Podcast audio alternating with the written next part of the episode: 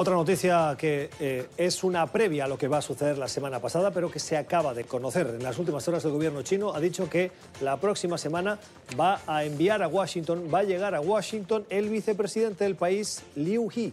Viajará con el objetivo de firmar la primera fase de un acuerdo con Estados Unidos que podría encarrilar el fin de lo que ha venido llamándose la guerra comercial entre Estados Unidos y China. Ya llevamos dos años de ese conflicto y de momento ninguna de las dos partes ha dado su brazo a torcer. Lo que ahora se espera es que esto ponga un poquito de aceite en esas chirriosas conversaciones que están teniendo y que no están dando buen resultado. Algunos analistas escriben estos días y califican ese conflicto que ya dura más de dos años entre China y Estados Unidos como una nueva guerra fría. Vamos a buscar el análisis. Saludamos a Jordan Link, es analista experto en China del Centro para el Progreso de Estados Unidos, el CAP, aquí en Washington. Señor Link, gracias por estar con nosotros. Hay quienes, como decíamos, hablan de guerra fría.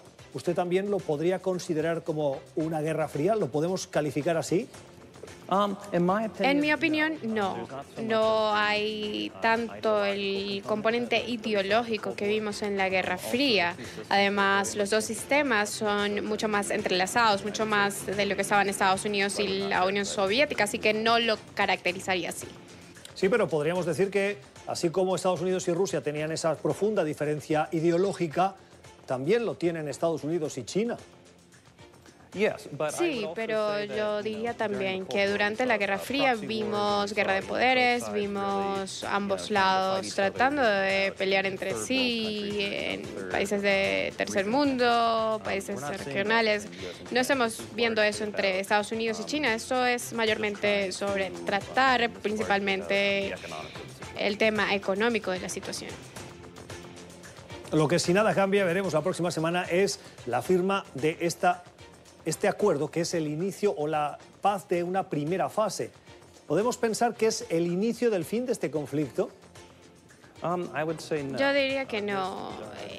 Este acuerdo comercial en primera fase, el hecho de que sea en primera fase, implica que todavía falta mucho por hacer.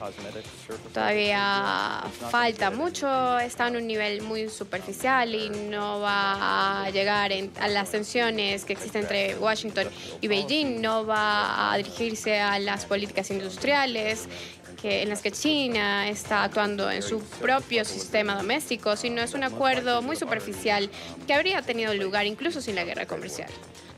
Pero ni China ni eh, Trump particularmente quieren el conflicto y además en este año 2020 es un año de cita electoral en Estados Unidos. ¿Cómo puede influir esa llamado a las urnas que van a tener los estadounidenses a finales de este año, en el mes de noviembre, para influir, para buscar la solución a este conflicto entre los dos países? Um, sí, creo que definitivamente en ambos lados eh, la guerra comercial está siendo usada para temas domésticos, políticos. Vemos que ambos líderes están bajo presión.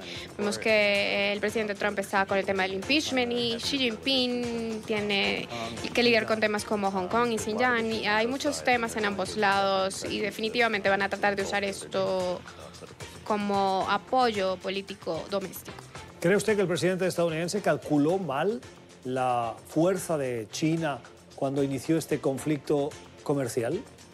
Um, no estoy seguro si calcularon mal lo fuerte que China es y su sistema. Creo que lo que calcularon mal fue esperar que los líderes políticos de China cambiaran su sistema político-económico a favor de los Estados Unidos. Es el análisis de Jordan Link, es analista experto en China del Centro para el Progreso de Estados Unidos. Señor Link, gracias por haber estado con nosotros. Feliz noche y feliz fin de semana.